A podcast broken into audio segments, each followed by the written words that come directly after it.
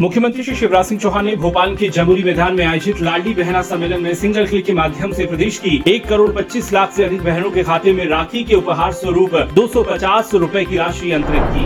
कार्यक्रम को संबोधित करते हुए सीएम श्री चौहान ने कहा कि लाडली बहनों आज तुम्हारे खाते में दो सौ पचास रूपए डाले हैं ताकि राखी का त्योहार ठीक ढंग से बन सके। अब अक्टूबर माह में बारह सौ पचास रूपए खाते में आएँगे और इस राशि को बढ़ाकर तीन हज़ार रूपए तक करूँगा। मुख्यमंत्री श्री शिवराज सिंह चौहान ने कहा है कि सावन के महीने में रसोई गैस सिलेंडर चार सौ पचास रूपए में दिया जाएगा ताकि हमारी बहनों को सस्ता गैस सिलेंडर मिल जाए। मुख्यमंत्री जी ने कहा है कि अभी पुलिस में 30 प्रतिशत भर्तियाँ बेटियों की होती है। अब ये भर्ती बढ़ाकर 35 प्रतिशत कर दी जाएगी। बाकी शासकीय नौकरियों और शासकीय पदों पर भी नियुक्तियों में 35 प्रतिशत सीटें महिलाओं के लिए होंगी।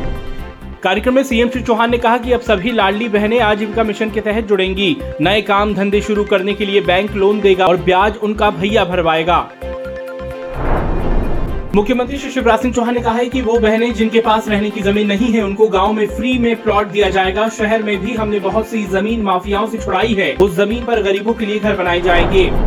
मुख्यमंत्री श्री शिवराज सिंह चौहान ने कहा है कि मैं फैसला करता हूँ कि बढ़े हुए बिजली के बिलों की वसूली नहीं होगी। सितंबर महीने के बढ़े हुए बिल शून्य होंगे और आगे से हर महीने गरीब बहन का बिल सौ रूपए आए, इसका इंतज़ाम किया जाएगा। कार्यक्रम में सीएम श्री चौहान ने कहा है कि आज मैं ये भी संकल्प ले रहा हूँ कि जहाँ बहनें नहीं चाहेंगी, उस क्षेत्र में शराब की दुकान नहीं होगी। वहाँ अगले साल से शराब की दुकानें बंद कर दी जाएगी।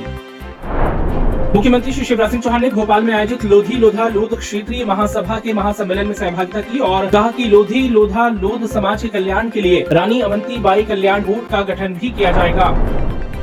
अपने प्रतिदिन पौधरोपण के संकल्प के क्रम में मुख्यमंत्री श्री चौहान ने आज भोपाल के स्मार्ट सिटी पार्क में पीपल मॉलश्री और सारिका इंडिका के पौधे लगाए।